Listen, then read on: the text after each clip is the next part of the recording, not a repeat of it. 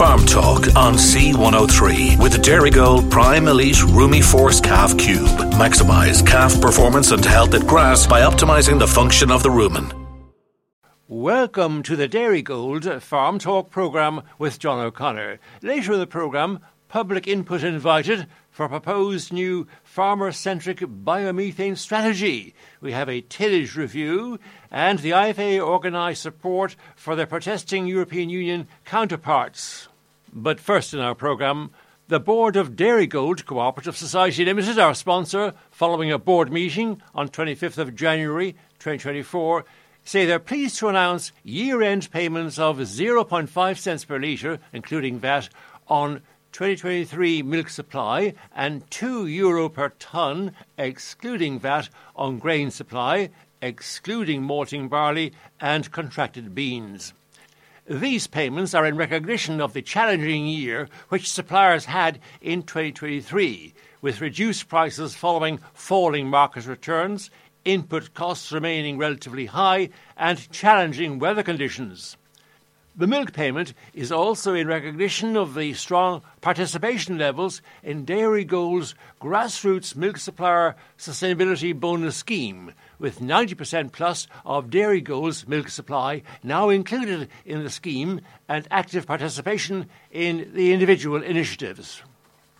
Environmental sustainability continues to be the biggest challenge facing agriculture, and Dairygold has prioritised the areas of water quality, climate, and biodiversity, underpinned by efficiencies at farm level. Member participation in initiatives like the Grassroots Milk Supplier Sustainability Bonus Scheme is absolutely critical to deliver on the climate targets and to improve water quality to protect the nitrates derogation. The Dairygold Board say they continue to ensure that the best possible milk and grain prices are paid to its suppliers, in line with Dairygold's ethos, and as a result is pleased to be able to make these payments. A statement there from the board of Dairy Dairygold Cooperative Society Limited, our sponsor, regarding year end payments to milk and grain suppliers. In recent days, Irish farmers have been showing their solidarity with farmers across Europe. The IFA president, Francie Gorman, said farmers across the nation supported their EU counterparts in their protests against general farming conditions. The IFA president encouraged farmers to join their local event in support of their EU counterparts and to support with tractors. He said farmers here in Ireland have been watching the protests across Europe. Farmers here were just as frustrated by what's happening as farmers were in other countries. He said they feel they're being regulated out of business by what he called Brussels bureaucrats and Department of Agriculture officials whom he claimed were far removed from the reality of day to day farming. He said Irish farmers are pro EU, but there's mounting frustration about the impact of EU policy on European farmers and its implementation here in Ireland. Francie Gorman said the general feeling amongst farmers across the European Union is that enough is enough. Part of a statement there from the IFA issued in respect of the farmer protest in Ireland last Thursday. IFA President Mr. Francie Gorman has led a delegation to meet the Revenue Commissioners on the issue of VAT rebates to farmers who have carried out essential works on their farms. Under VAT 58 rules, farmers who aren't registered for VAT can reclaim VAT on certain capital expenditure items. Issues have arisen in recent months whereby some items which farmers had previously received refunds on are no longer eligible, apparently. Francie Gorman said the IFA laid out the importance of these refunds for farmers to enable them make investments on their farms when they met the revenue commissioners. After engagement on the issue, revenue officials confirmed to IFA that refunds would be available on drafting gates, hydraulic scrapers, and new build milking parlours. It was also outlined by Revenue that VAT refunds are not applicable on heat and health monitoring systems or slurry bags. The IFA Farm Business Chair, Mr. Bill O'Keeffe, said there are still a number of items the IFA believes a VAT refund should be allowed on. It was agreed at this meeting that IFA would make a further submission on these items. Revenue, the IFA statement said, has committed to issuing a detailed guidance document to help bring clarity to the matter after these submissions are considered. The IFA President, Mr. Francis Gorman, concluded by saying, We will continue to work on this vital issue for agriculture and look forward to further engagement with revenue in order to see a satisfactory outcome for all farmers. Coming up next, Cork West ploughing. We are joined on the farm programme by Ms. Caroline Jennings, PRO for the Cork West Ploughing Association.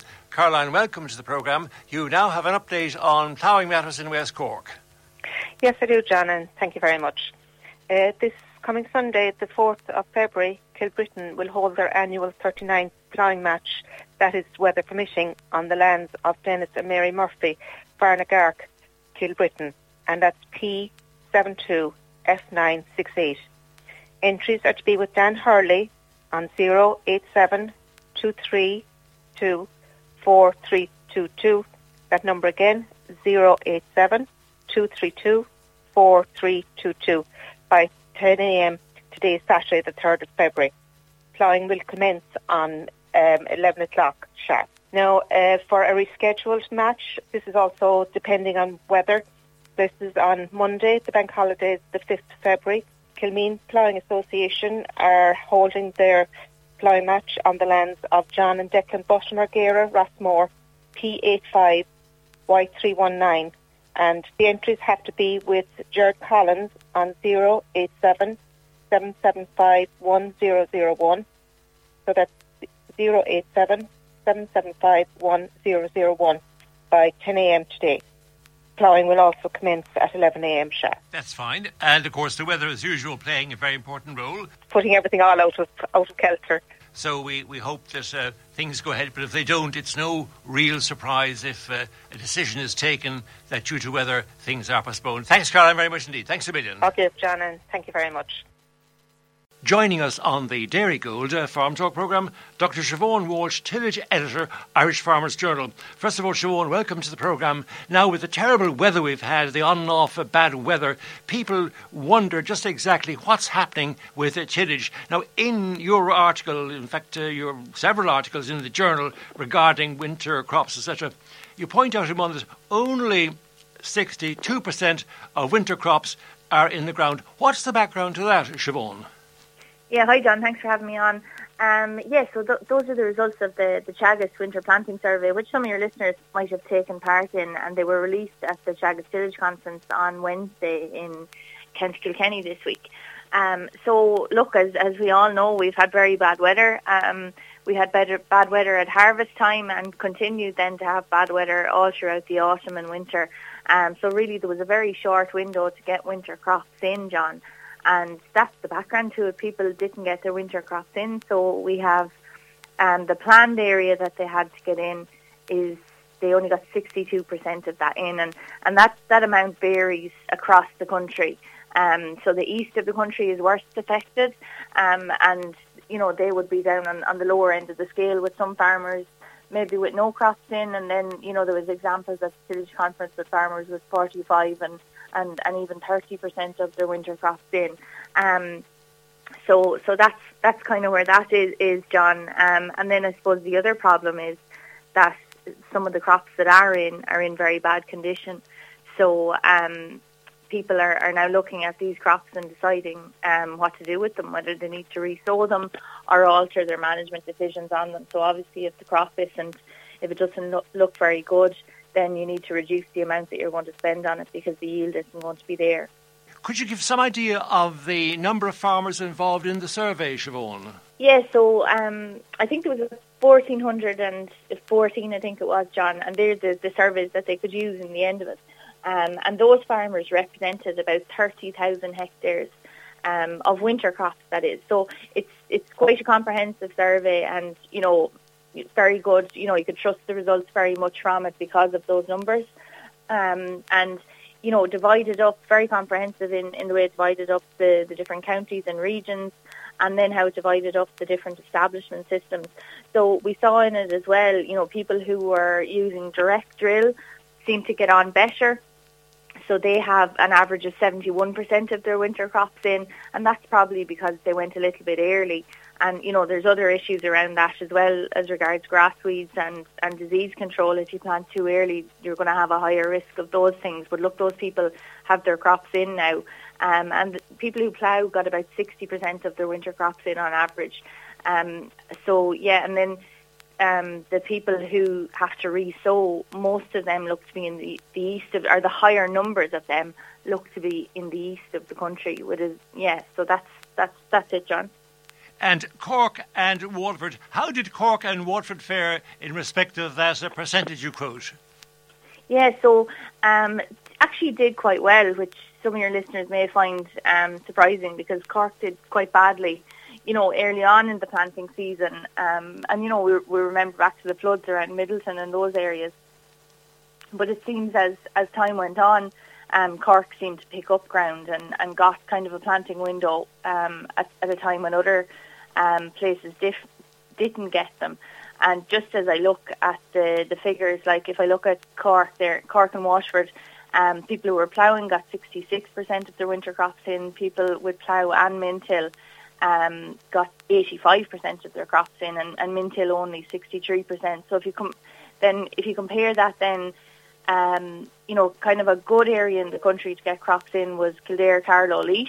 So people on a plough-based system only got 64% of their crops in. So Cork actually has more in there. Um, 76% plough and min-till in Kildare, Kildare, Carlow, and Laois. Apologies, and 74% on min-till. Um, so, so Cork and Waterford have actually they recovered from a bad start, I suppose. The unharvested crop loss support scheme, roughly how much would that be to help people who haven't been able to harvest their crops due to extremely bad weather or surprise unseasonal weather? That came out this week, John. So the minister um, announced it this week. Um, it, it's 272 farmers, I think, will be paid out of the scheme, um, and they're they'll get paid a thousand euro a hectare. So it's a, it's a really significant payment. Um, John, you know, very hard on those people who don't have their crops cut, but they're going to get a good payment now from the Department of Agriculture. Um, and he announced that on Tuesday, I think, this week. So, and along with that, then when so there was an underspend, so um, there was eight million dedicated to tillage in the budget. The minister then said he was going to use that on the unharvested crop scheme. Um, and then obviously that wasn't spent to the full amount. Um, so the scheme that the minister announced earlier on in the autumn, um, which was kind of a tillage support, um, it came from a reserve fund that was to, to support agriculture um, with the uh, with from the effects of the war in Ukraine.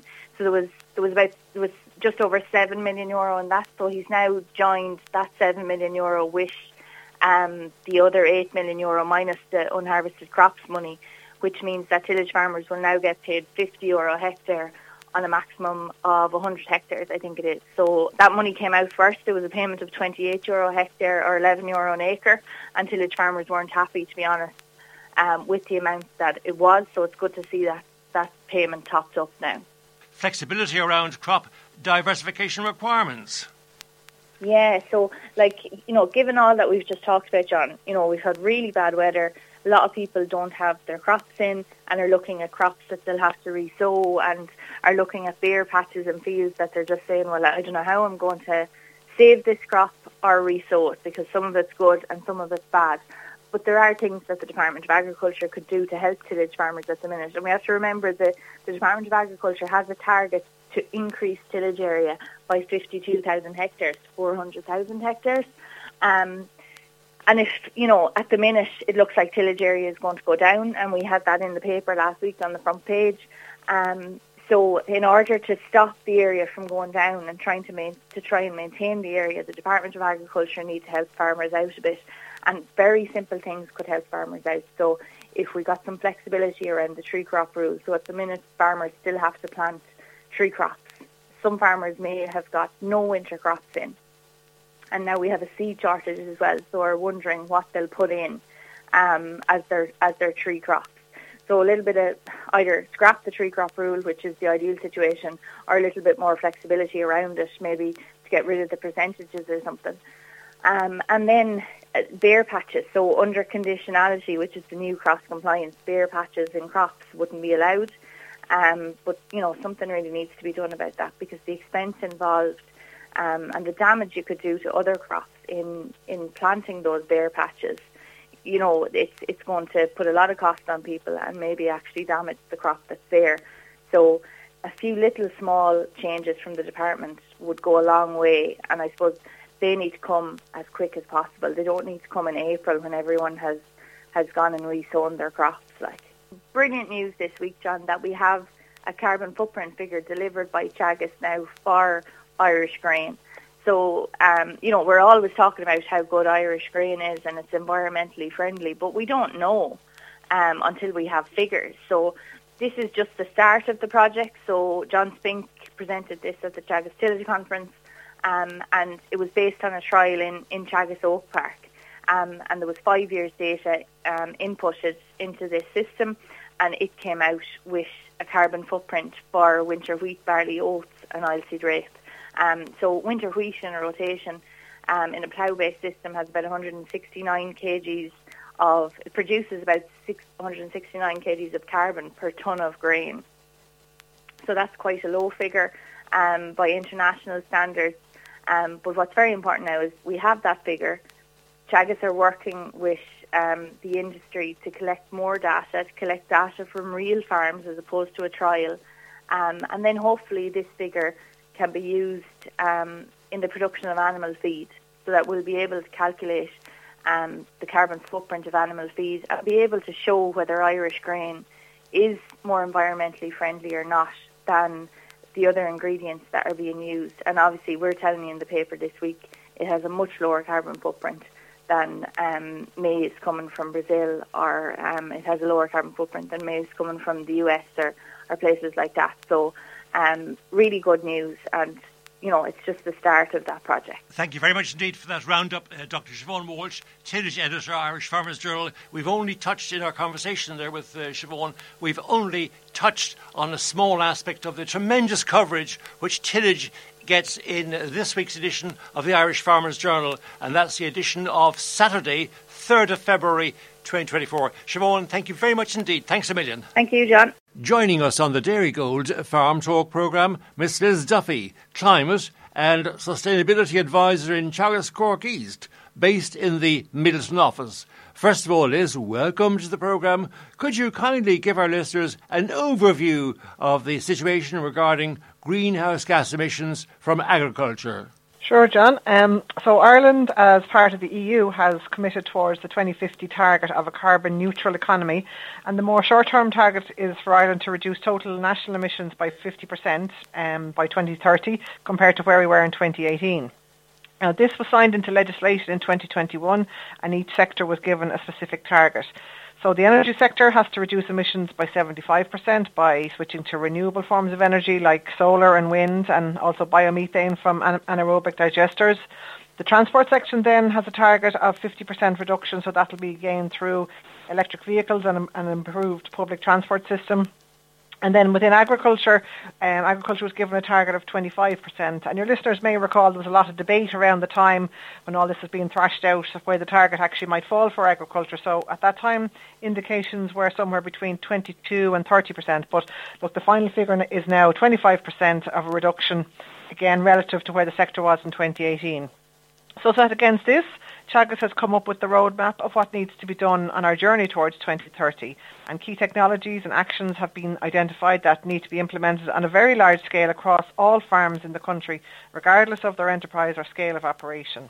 So the Teagasc Marginal Abatement Cost Curve, which is a bit of a mouthful, but MAC for short, um, identifies the most cost-effective pathway to reduce greenhouse gas emissions and enhance carbon sequestration on farms.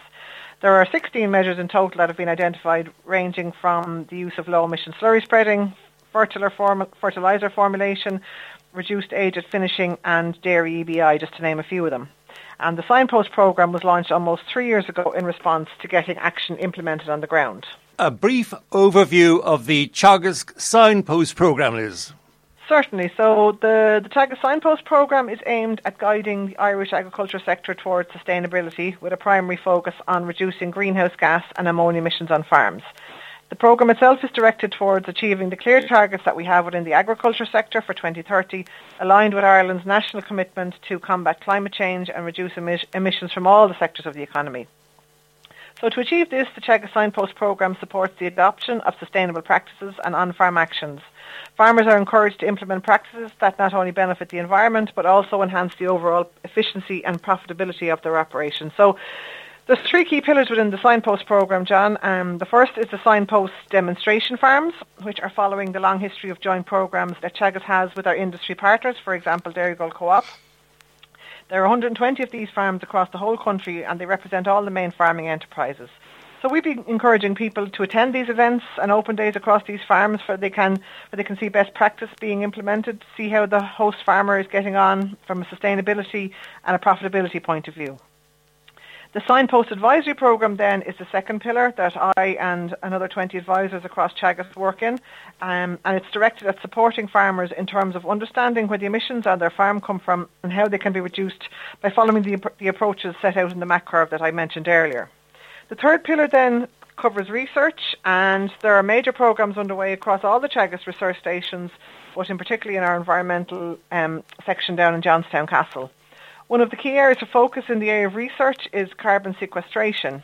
So if we are going to be able to talk about, you know, carbon neutral farms, we need to get a good handle of exactly what is happening across all the soil types across the country, the various land uses in terms of carbon being stored in the soil or in the biomass of a, of a canopy, for example, in a forestry or a woodland situation.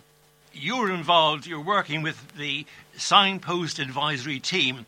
What does this involve and in fact, how would you interact with the farmers, Liz? Okay, John. Well, since the signpost advisory team, we started just last summer, and we've been meeting farmers through discussion groups, acres courses, and the various events that are being held across the Teagasc regions.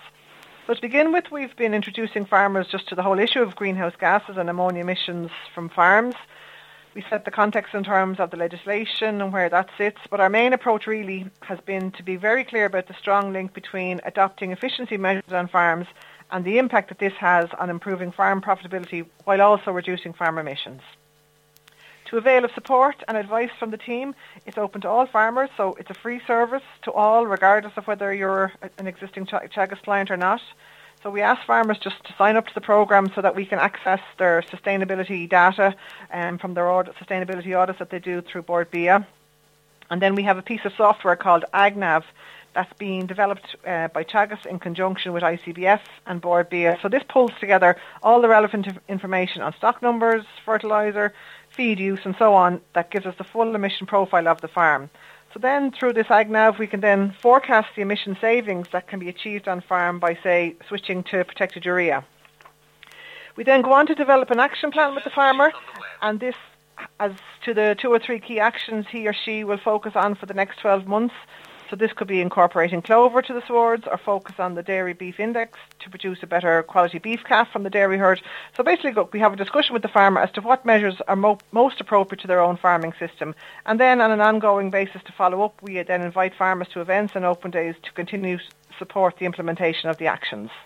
What are the main areas you concentrate on with farmers in terms of the focus on profitability and reducing farm emissions?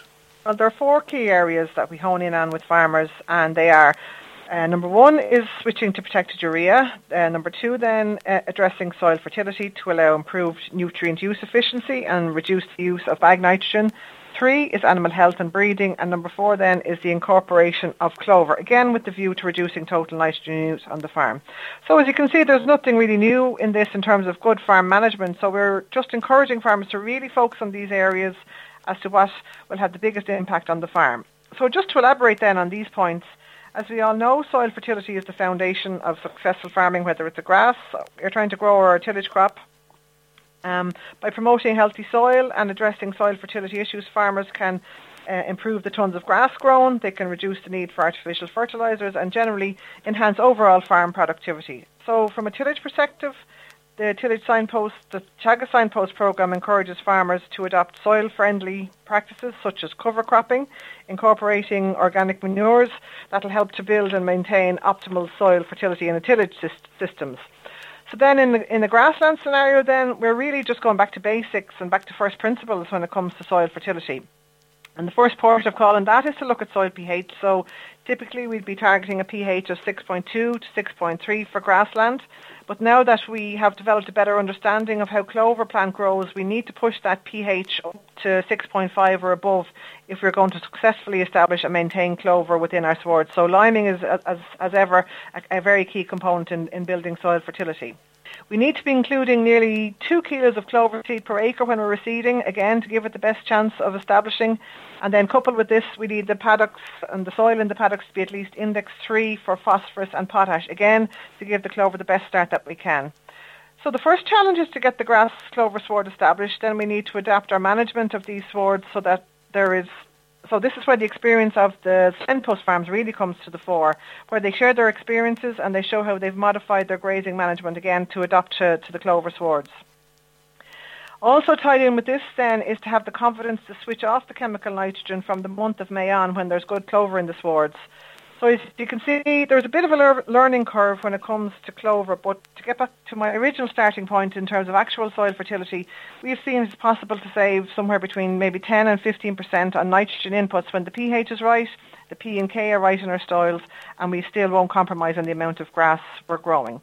Now another one in terms of soils then is the switch from protected urea, or sorry, to, to switch to protected urea type fertilizer. So first and foremost on this then, there's a direct financial saving when you switch away from CAN, we'll say, when we compare prices on a kilo of nitrogen basis. So what we are suggesting to farmers currently is that if they go out and price five tonnes of CAN compared with three tonnes of protected urea, because they both contain roughly the same amount of total nitrogen, but they'll see there's about a, between a 250 to 300 euros uh, of a cost saving by buying the protected urea versus the CAN.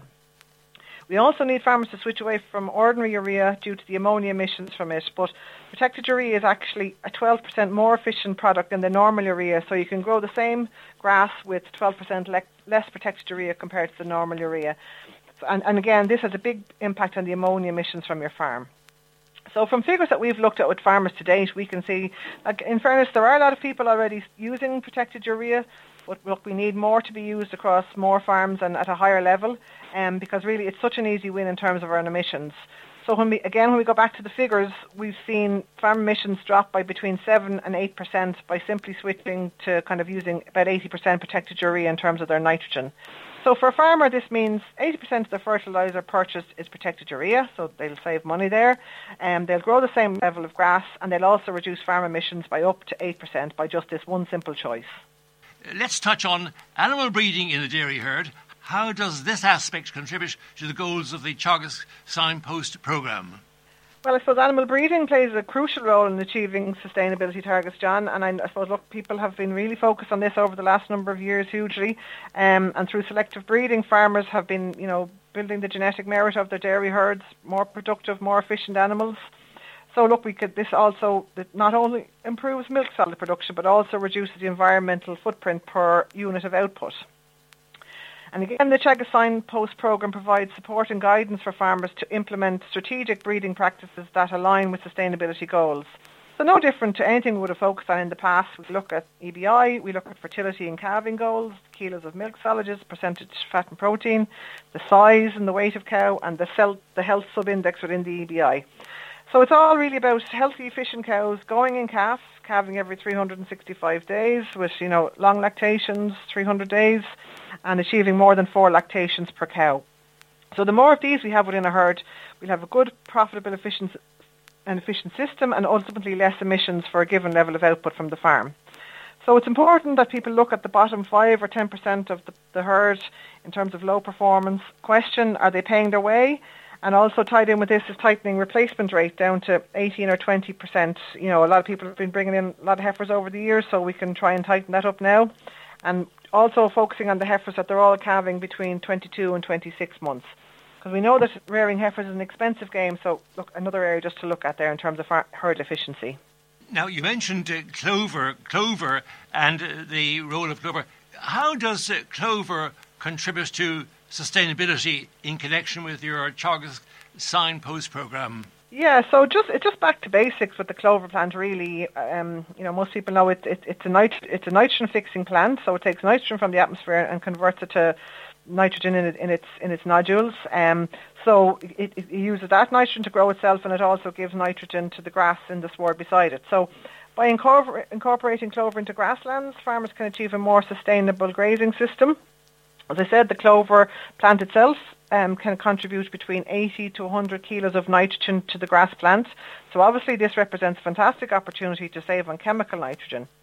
So it not only benefits the environment and water quality by minimising any potential excess nitrate leaching, but also improves the nutritional content of the forage that the cows are grazing.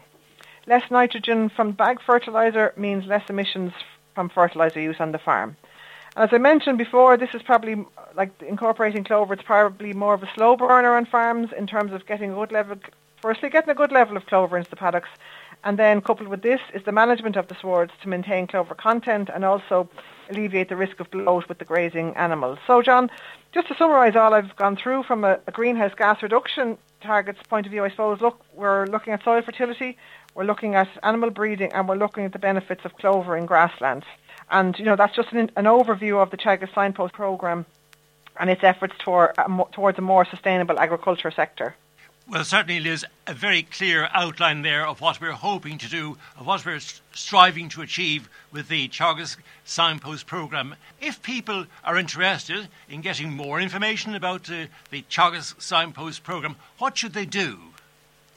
As I mentioned, John, this is the, the signpost program is a free service. It's available to all farmers, all enterprises. I said, doesn't matter if you're a Teagasc client or not. So I think the best thing to do is just to make contact with their local Teagasc office who will put them in contact with the local climate and sustainability advisor. As I said, there's a team of 21 of us across all the Teagasc regions.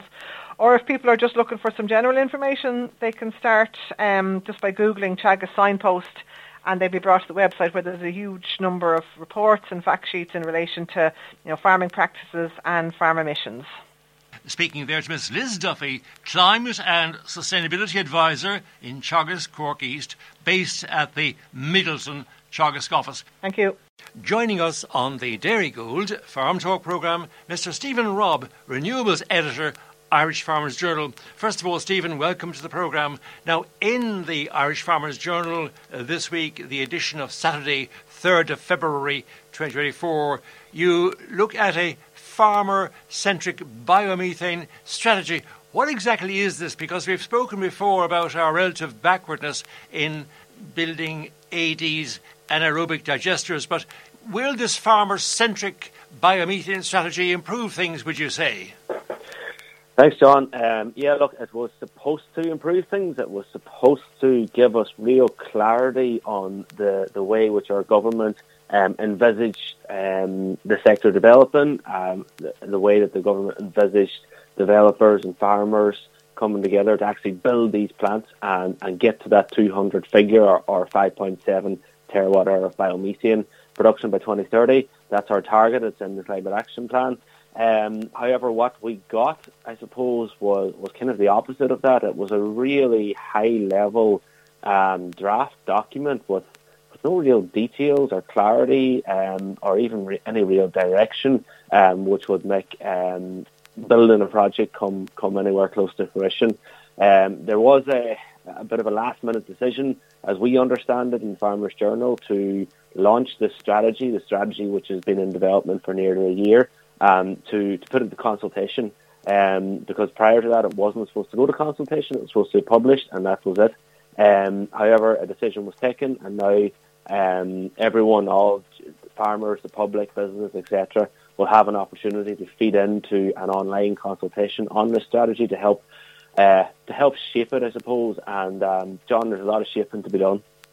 And Stephen, could you please remind our listeners of that online connection where people can uh, contribute in some way their own opinions or their concerns or approval for the biomethane strategy. And as regards our listeners, the fact that it's being called a farmer centric biomethane strategy, that ought to make farmers feel reassured their views and opinions you know, will be taken into account.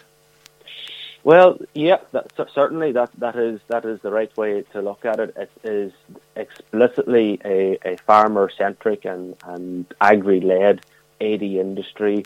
That's what our government want to want to develop. That's uh, the vision for it's a vision for a new agricultural sector.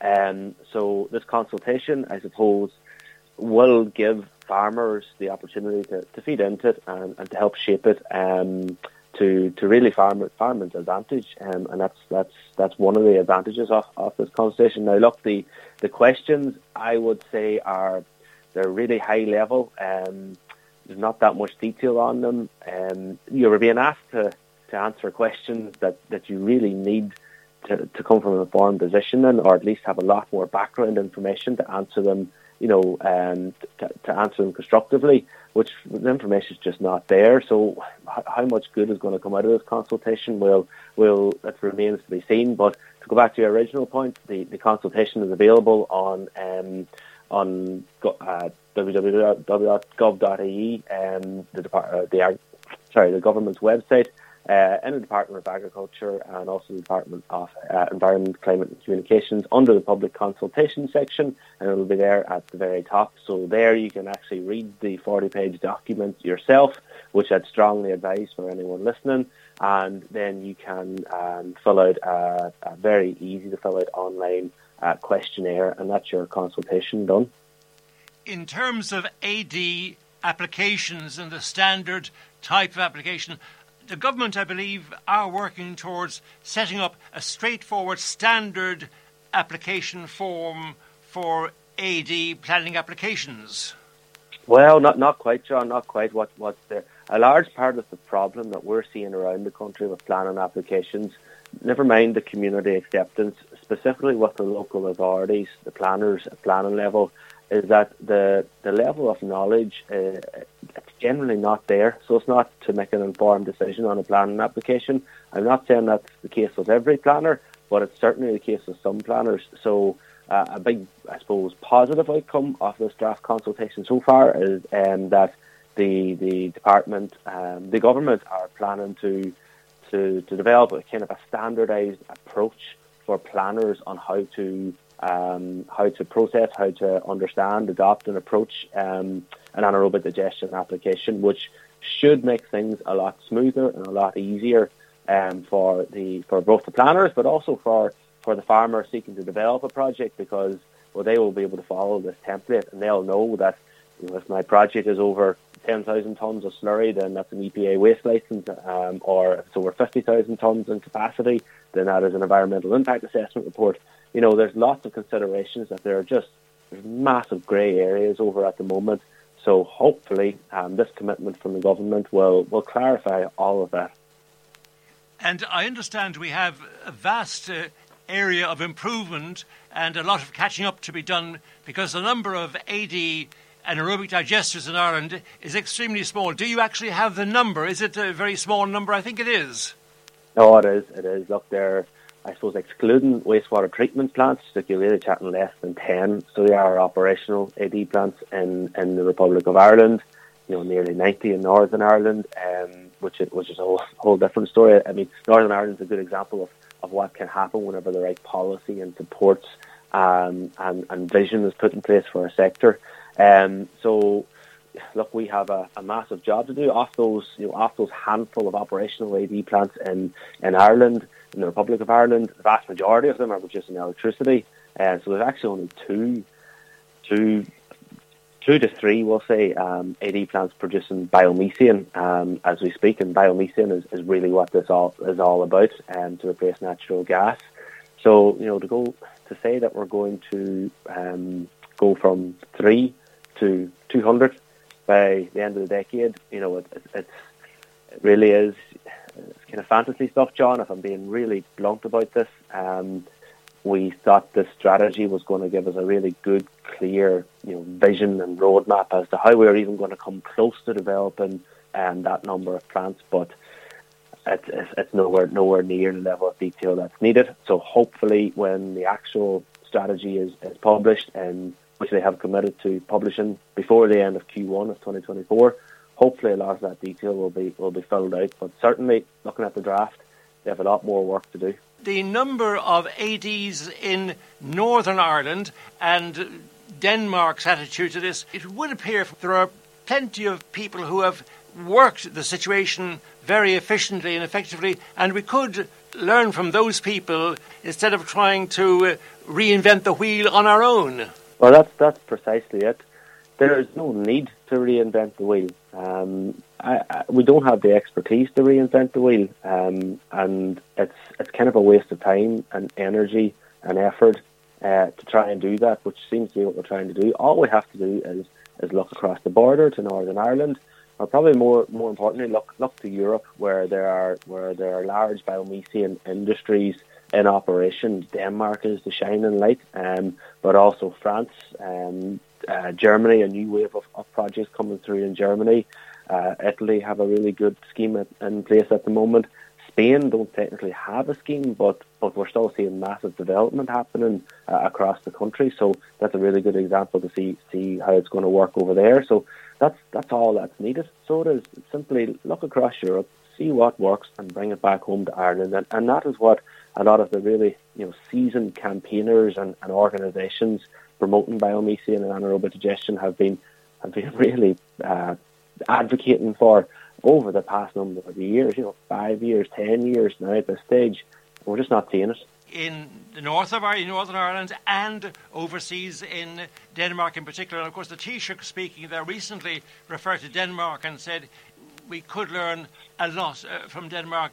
He, he'd experienced uh, Denmark's AD model, and he said he, uh, Taoiseach Varadkar said he'd like to see similar plans delivering income for both Irish farmers and energy production. He said he was in Denmark yeah, a year yeah. or two ago and he saw how it was done there so effectively. This is the real disconnect. So it is from that high level um, line on, on, on AD and high level targets on, on AD. You know, everyone's saying it's great. Everyone's saying, look across Europe, it's working really well. You know, let's build 200 of these plants. All we have to do is, is, is see what's happening across Europe and bring it home and, and, and do it here in Ireland. That's what they're saying, but it's not what's happening on the ground. And I think that this strategy has given us a really good insight as to the level of expertise that that are lacking um, to develop this sector to the degree that, that the Taoiseach uh, and, and the rest of the government want to develop it too. There's there's no, none of the ingredients that are needed to develop a sector are are spelled out in, in this strategy. And I, I'll go back and I'll say that this is only a draft strategy. We understand that and it does read like parts of it are missing. Maybe that's done on re- for a reason because it's out to consultation at the moment. Um, but certainly, if if they are serious about this, and if this isn't just a throwaway remark um, or a throwaway target that they never intend on meeting, then then they really have a lot of work to do to flesh this strategy out and to make it into something that that ultimately will will give a farmer or developer the confidence to put shovels in the ground and build AD plants uh, because that, that confidence just isn't there at the moment. Could you please give us that uh, online reference where people can find out more about this uh, farmer centric uh, strategy and offer their own contribution where it's invited? Find the link to the consultation through um, our stories in the farmers journal.ie, but if you want to go directly to um, the government's uh, website, all you have to do is, is find the consultation page on www.gov.ie uh, and it'll be the, the, the, at the top of the page, the consultation on the draft national biomethane strategy, and all the information is there. Thank you very much indeed, Mr. Stephen Robb, Renewables Editor, Irish Farmers Journal. Thank you, Stephen. Noting that the start of a new year is always a good time to evaluate how Irish operations compare internationally, the chairperson of the ICMSA Dairy Committee, Mr. Noel Murphy, has pointed out that Irish milk prices were, quote, downright poor by comparison with our counterparts for last year 23. According to the International Milk Price Commission, EDF, NL, the big three Irish milk purchasers included in this analysis had lagged at the bottom allegedly of the table for most of 2023. While conceding that Irish milk prices took a savage cut in the first half of 2023, which reflected cuts in international markets, Mr. Murphy said Ireland's export facing dairy sector made it more vulnerable than those producers with massive home domestic demand. But he said, even beyond that, a discretionary gap had opened between the prices paid by Irish processors and their mainland EU counterparts. Part of a long statement there from the ICMSA Dairy Committee Chairperson, Mr. Noel Murphy. And that's the Dairygold Farm Talk programme for now. I'm John O'Connor. Thanks to our contributors this week Barry O'Mahony, Head of News down at 6FM and C103, Mairead Tuig, News Reporter down at 6FM and C103, and also creator of the regular Farm Talk podcasts. A special thank you to the listener, for tuning in, and of course, uh, our contributors to the programme, thank you too. The Dairygold Farm Talk programme. Saturday mornings, 7am to 8am, and on Wednesday evenings, 10 pm to 11 pm. Thanks for tuning in. Farm Talk on C103 with Dairygold. Choose Gold Performance Pack. Includes biotin, Yea-Sacc, and protected minerals to reduce lameness, boost milk solids and fertility.